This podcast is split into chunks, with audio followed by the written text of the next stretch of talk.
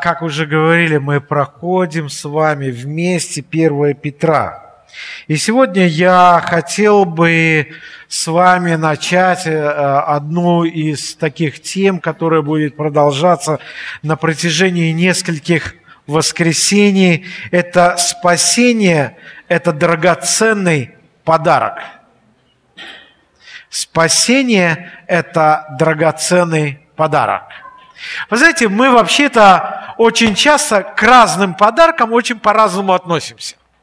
Ну, я думаю, у вас такое тоже очень часто бывало. Представь себе, когда вам на день рождения дарят какую-то картину. Одна из самых распространенных таких подарков была в 70-е, 80-е годы, может быть, 90-е годы, когда людям дарили какие-то картины. Знаете, так раз подарили, и вот вешаешь эту картину на стену.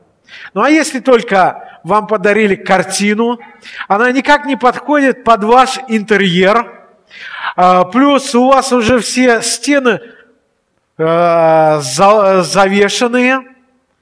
Что мы обычно делаем? Мы берем ее куда-нибудь под диван, под кровать или еще куда-нибудь ложим. Это, представь себе, вам подарили картину, вы положили под какую-то кровать эту картину, она пролежала там 4, 5, 10 лет. Вы начали убираться в этой комнате, достаете эту картину, что вы думаете? Так, я ее теперь подарю кому-то. Бывает такое? Бывает. Ну, куда девать ее? Выкинуть жалко. Ну, у нас бывает такое, что, знаете как, от всего сердца, на тебе, Боже, что нам не гоже. Раз отдали. И вот представь себе, вы эту картину достаете, посмотрели, на стены некуда повесить, и взяли эту картину и думаете, или выкинуть, или передарить. Перевернули ее, посмотрели так, смотрите надпись, и там написано, кто из художников написал. Вам стало интересно, вы начали искать, кто же такой просто этот художник, просто интересно же, кто он такой. И вдруг вы узнаете, что эта картина, этот художник жил в 15 или в 17 веке. Ваши действия.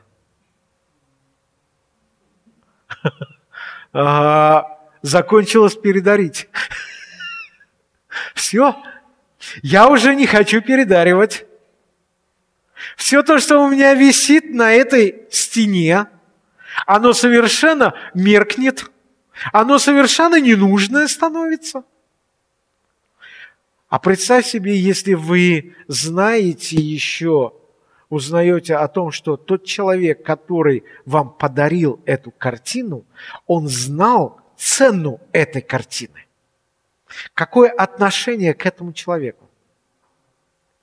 Какой он добрый, какой он хороший. Но скажите, пожалуйста, что вы будете делать? Первый момент. Вы, во-первых, будете узнавать, действительно это подлинник или это подделка. И вы потратите много времени, может быть, даже какие-то средства для того, чтобы действительно оценить эту картину. Почему?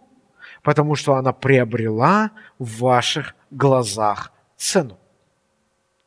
Ну скажите, пожалуйста, что поменялось? Поменялась эта картина? Нет.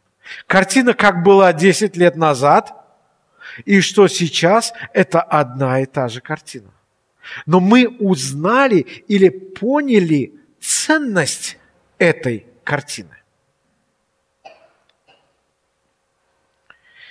Перемена произошла именно из-за той информации, которую мы, или знания, которую мы получили после того, когда начали исследовать, что это за картина.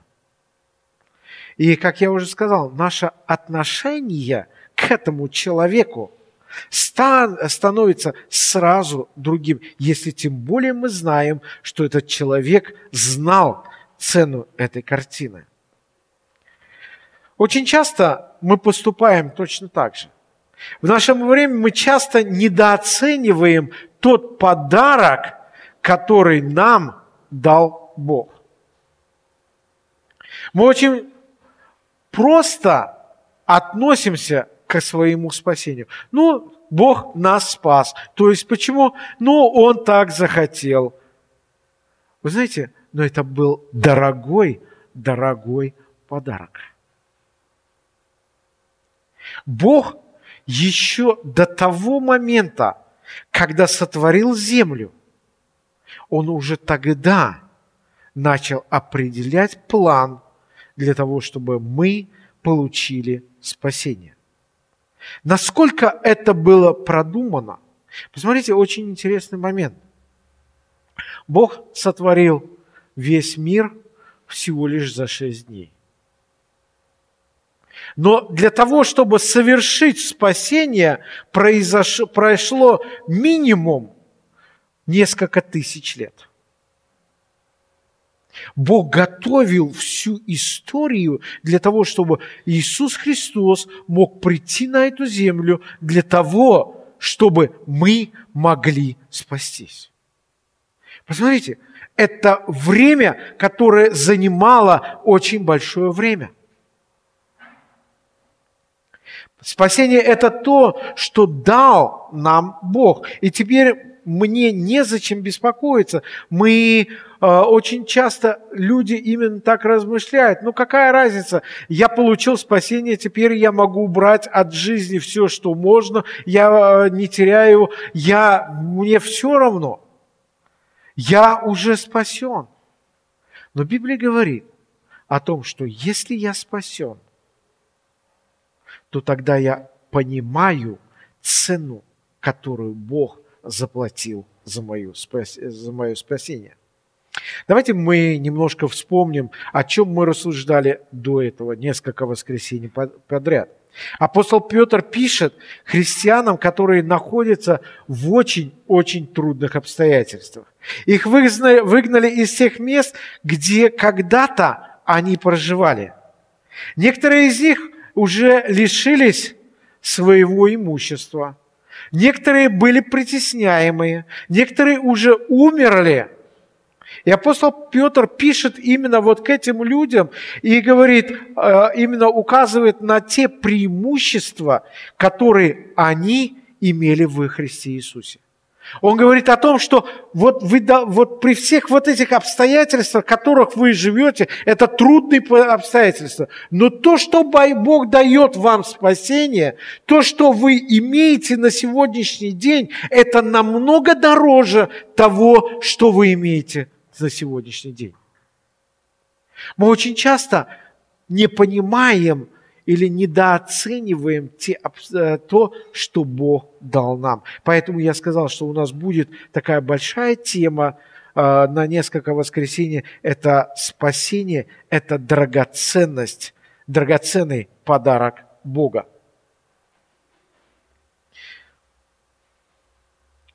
И Петр утешает их и указывает на те именно преимущества. Он говорит им о том, что они странники и пришельцы на земле. И то, что они странники и пришельцы, это их не привилегия. Вы знаете, очень часто мы воспринимаем совершенно по-другому. Но это если только нас обзовут, что мы баптисты или вот там что-то нехорошо делаем. Вот какие христиане страшные люди. Как мы относимся к этому? Первое, у нас тут же возникает буря. Как так он сказал? Почему он так говорит? Очень часто христиане хотят слиться вместе с этим миром.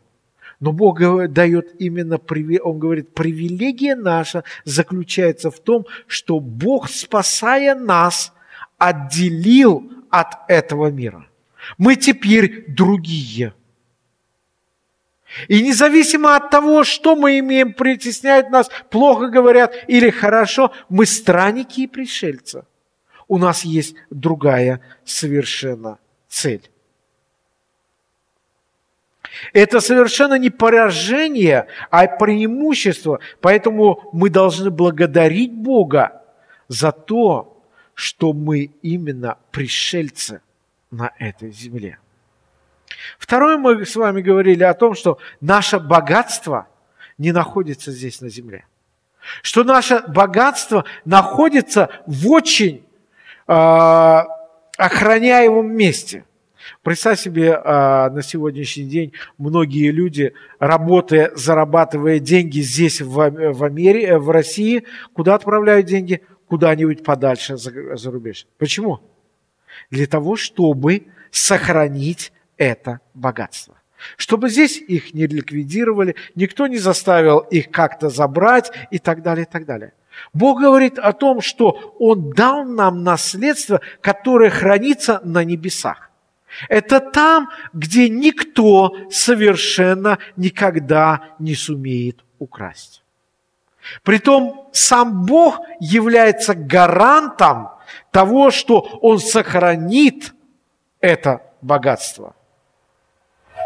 Он контролирует все это. В прошлое воскресенье мы с вами рассуждали о спасении. Мы с вами рассуждали о том, что Христос спасает наши души. Это главная ценность в нас для Бога. Это наша душа. Это не те обстоятельства, в которые мы живем, или наши ситуации, в которых мы живем. Но самая ценность – это наша душа. И поэтому Бог посылает нам какие-то обстоятельства для того, чтобы совершать это спасение. Мы говорили о том, что главная цель спасения является спасение нашей души от наших грехов.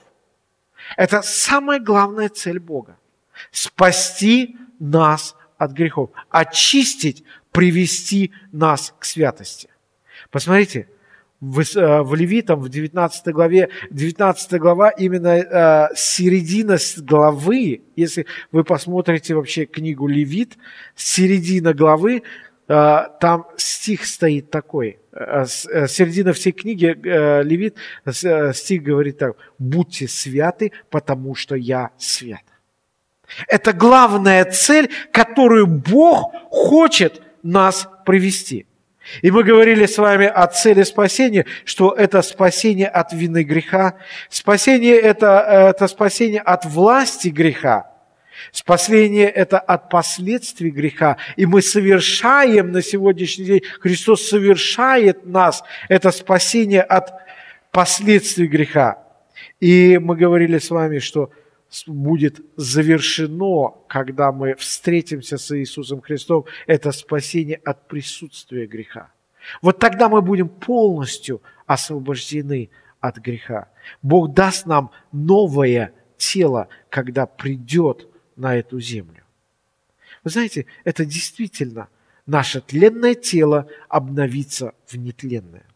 Давайте мы сейчас с вами вместе прочитаем с 10 по 12 стихи.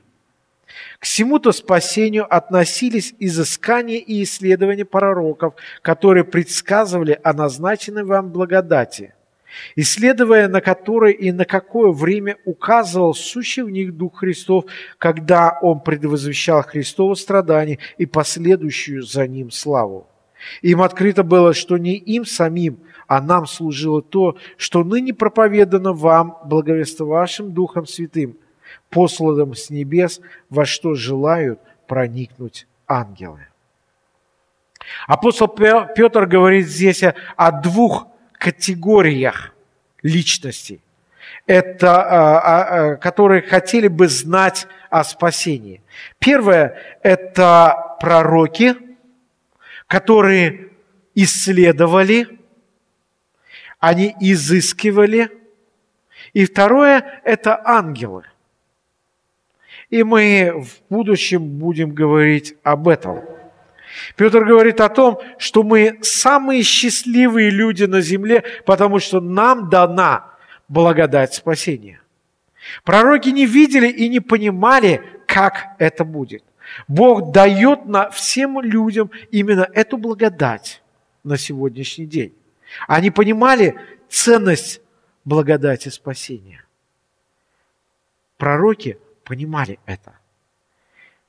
Благодать спасения является ценностью, поэтому мы должны заниматься изысканием и исследованием.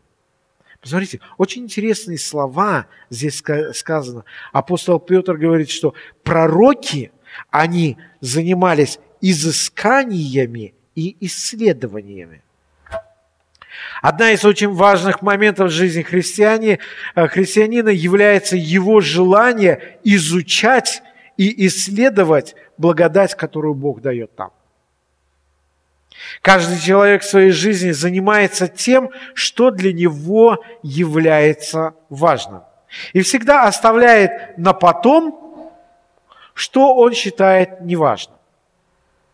Вот я, например, не видел ни одного человека, который увидел бы, что можно сейчас, прямо сейчас заработать, оставил бы и пошел, например, в баню. Я не видел такого. Если только человек считает, что он должен заработать, он обязательно оставит баню, он оставит все, он пойдет заниматься самым главным. Если нам сейчас, как я говорил, предложить картину, которая стоит 15, которая где-то написана в 15 веке, что мы сделаем? Мы обязательно будем тратить много-много времени для того, чтобы исследовать, что это за картина, кто такой автор. Мы все узнаем об этой картине. В каких обстоятельствах это написана картина. Почему? Потому что мы будем говорить, вы знаете, эта картина написана вот тогда-то. Очень часто, когда мы разговариваем с между собою и разговариваем с людьми верующими, и когда заходит вопрос о Библии, то всегда говорится о том, что вы знаете, да, нужно изучать Библию, нужно Библию читать. Но когда начинаешь задавать вопрос, а когда ты последний раз читал, и здесь становится вопрос. Иногда мы просто читаем Библию. Открыли, прочитали, поставили галочку и на этом закончили. Почему? А потому что фактически мы не считаем, что это главное. Вот попробуйте не пойти, например, 3 дня на работу. Что будет? Нас выгонят с работы. Нам будет плохо. И поэтому мы говорим, что пойти на работу – это очень важно. Но говоря о том, что нужно изучать Слово Божье, мы очень часто не делаем это. Апостол Петр употребляет здесь 2 очень интересных слова. Он говорит «изыскание» и «исследование» пророков. 2 слова, и они стоят очень важно. Если вообще прочитать, как в оригинале этот стих, то он звучать будет примерно так, что это спасение произвело изыскание и произвело исследование пророков, которые предсказывали о назначенной вам благодати. Вот это спасение, оно как раз, когда мы получаем спасение, оно производит в нас изыскание. Оно дает нам возможность или желание искать. Если мы возьмем конкретно слово оно произвело изыскание, то есть оно целенаправленное, оно стоит в таком именно смысле, именно оно как бы заставило этих делать, оно показывало или указывает направление, и оно говорит о том, что это указывает направление разыскивать, искать, изыскивать, выискивать, востребовать, искать жаждать. То есть это то, что производит во мне очень большое желание этим заниматься. Смотрите, у пророков было это желание. Они хотели узнать, что это за спасение, как оно будет, как оно случится. Это было целью их жизни. Они могли оставаться в голоде, они могли страдать за это, но это была их жизнь, это желание их, что они должны были изучать это. Они понимали, насколько важно было понять благодать спасения.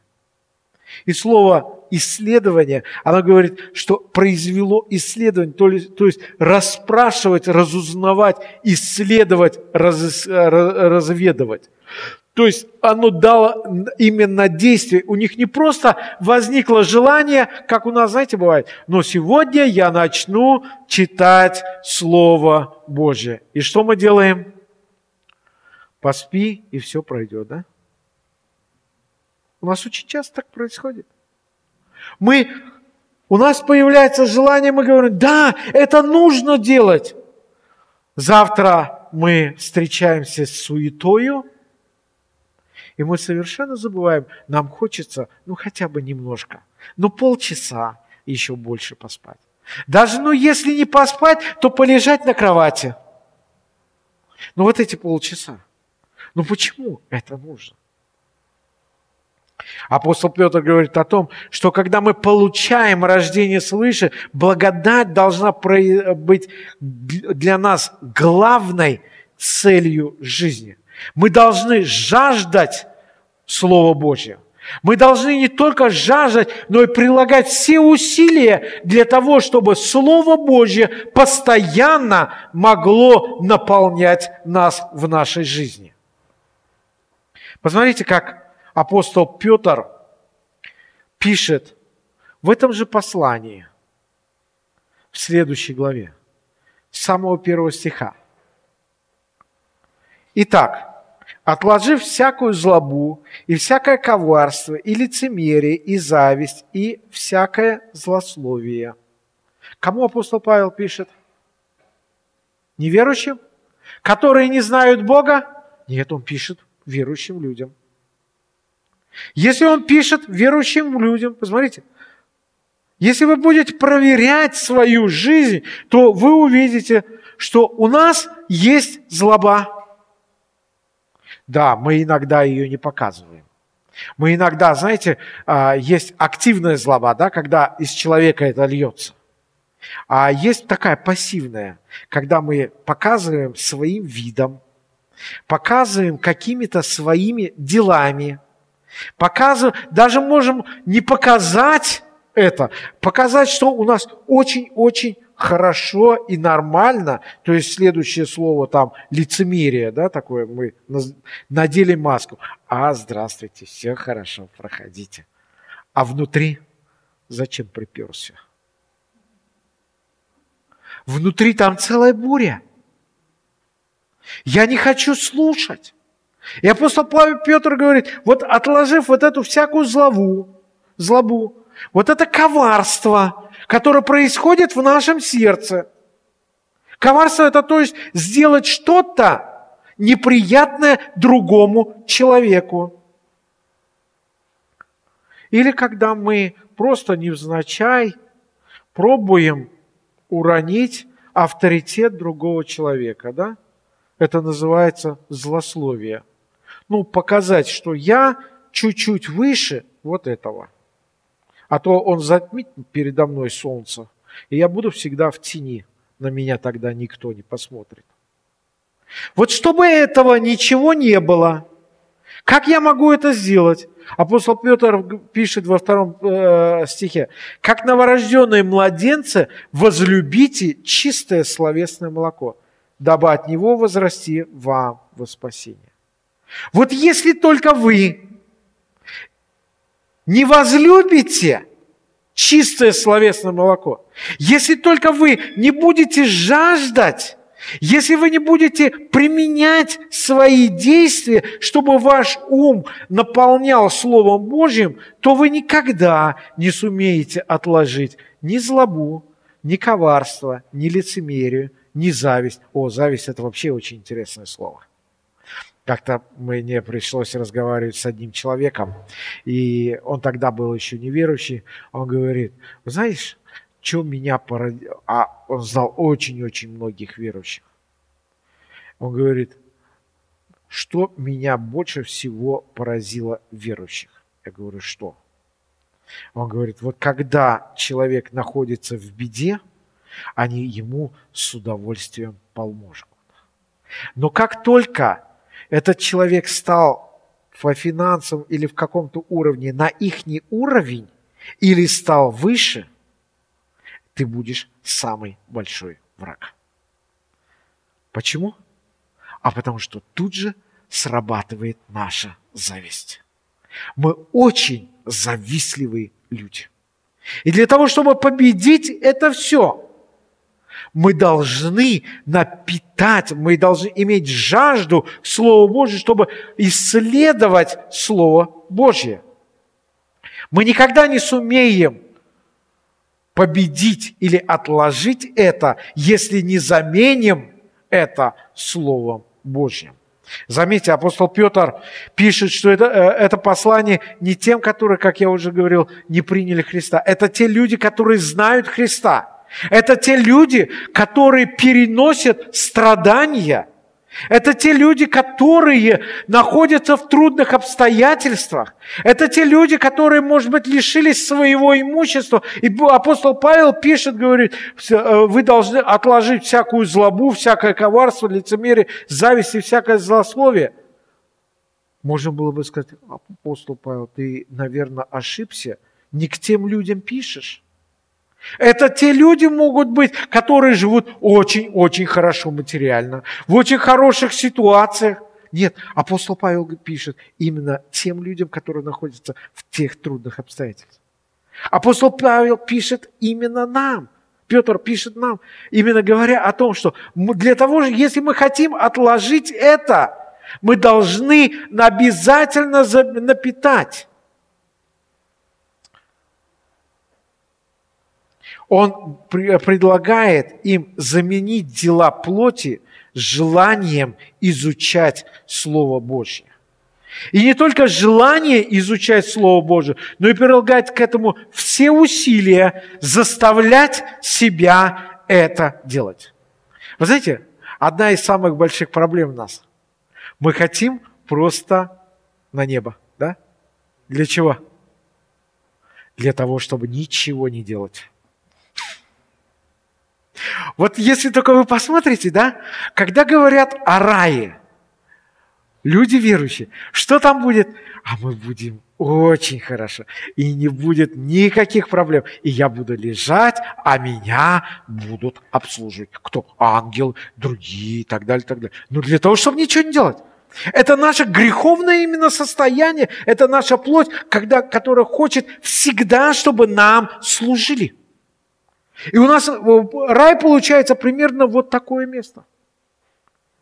Но Библия говорит нам совершенно о другом. Посмотрите, апостол Петр во втором послании, в самой первой главе, он говорит, то вы, прилагая все старание, покажите. Оказывается, нам нужно прилагать много-много старания. Для чего? Вы знаете, в своей жизни что получается? Я не знаю, как у вас. Вы люди святые, у вас, наверное, по-другому. Вот мне очень часто получается, нужно много прилагать старания, чтобы изменить свету. Но я никак не хочу изменить самого себя. А Библия говорит о том, что мы должны прилагать старания не к другому человеку, а к самому себе. Но почему-то мы делаем совершенно по-другому. Мы стараемся приложить все старания, изменить брата, мужа, жену и еще любых людей, которые вокруг нас. Для чего? Для того, чтобы мое могло подняться.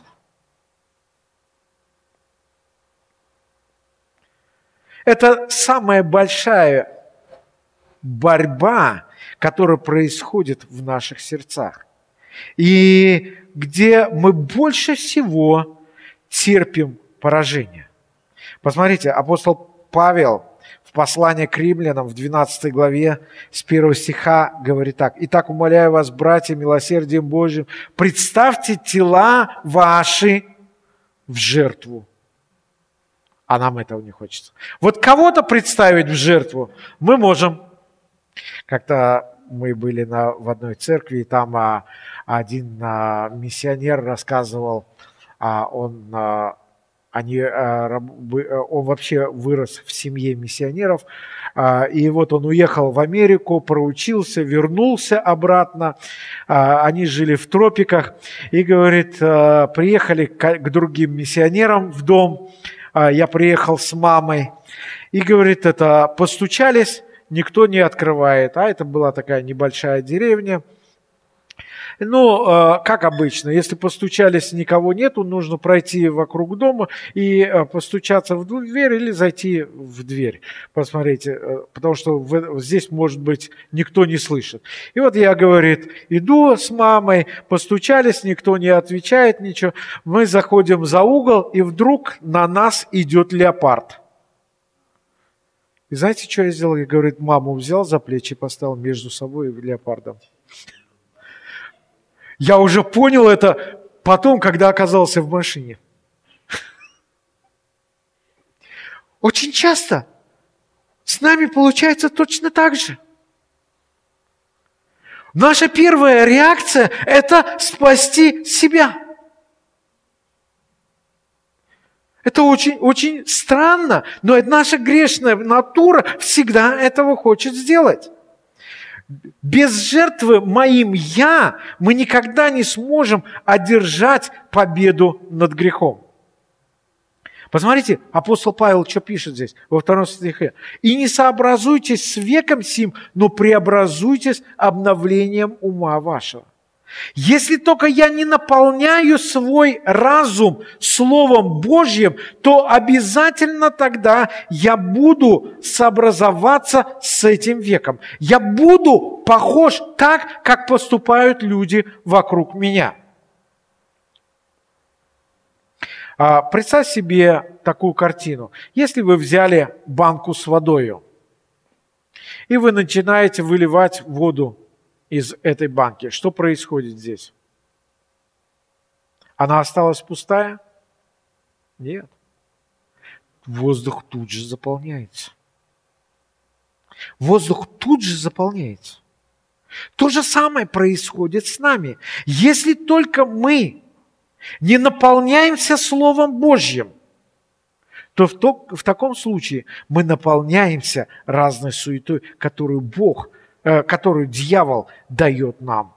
Он заполняет суетой наш разум. И тут же мое «я» начинает расти. Вот почему апостол Павел говорит: «И не сообразуйтесь с веком сим, но преобразуйтесь обновлением ума вашего, чтобы познавать вам, что есть воля Божья». Для того, чтобы побеждать грех, мы должны наполняться Словом Божьим. И чем больше мы наполняемся Словом Божьим, тем больше мы побеждаем наш грех. Вы знаете, хотелось бы обратиться еще к тем, которые, может быть, слышали много-много о Боге, которые, может быть, часто бывают у нас на собрании, слышат, читают Библию, но никогда еще не просили Бога войти в свое сердце. Вы знаете, вы являетесь вот той банкой, которая перевернута вверх дном. Да, благодать Божья, она идет, она поступает. Бог дает эту благодать, но вы не можете воспринять. Мы должны принять Иисуса Христа, мы должны смириться и принять именно благодать Христову. Посмотрите, апостол Павел в проповеди к Афинянам говорит такие слова. «Итак, оставляя времена неведения, Бог ныне повелевает людям всем повсюду покаяться. Если мы не делаем это, в таком случае мы никогда не сумеем познавать Бога. Мы никогда не сумеем преображаться в образ Иисуса Христа. Сегодня мы будем участвовать в воспоминаниях о голгофских страданиях. И апостол Павел пишет в Коринфянам, посмотрите, в этой 11 главе, в которой мы очень часто читаем, с 27 стиха. «Посему, кто будет есть хлеб сей или пить чашу Господню, недостоин, виновен будет против тела и крови Господней». И дальше он говорит: «Да испытывает же себя человек, и таким образом пусть ест от хлеба сего и пьет из чаши сей.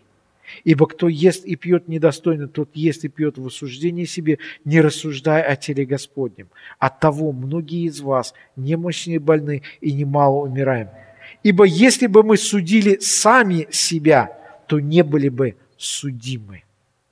Давайте проверим наши сердца. Имеем ли мы это сильное желание познавать Иисуса Христа? Как мы работаем над своим сердцем? Умерли ли мы для греха или грех царствует в нашем сердце? Насколько спасение является нашей драгоценностью? Осознаем ли мы, какую цену за наше спасение заплатил Иисус Христос и сам Бог? Спасение – это подарок для нас. Но для Бога это высокая цена, ту, которую Он заплатил. У нас есть возможность сегодня проверить свое сердце.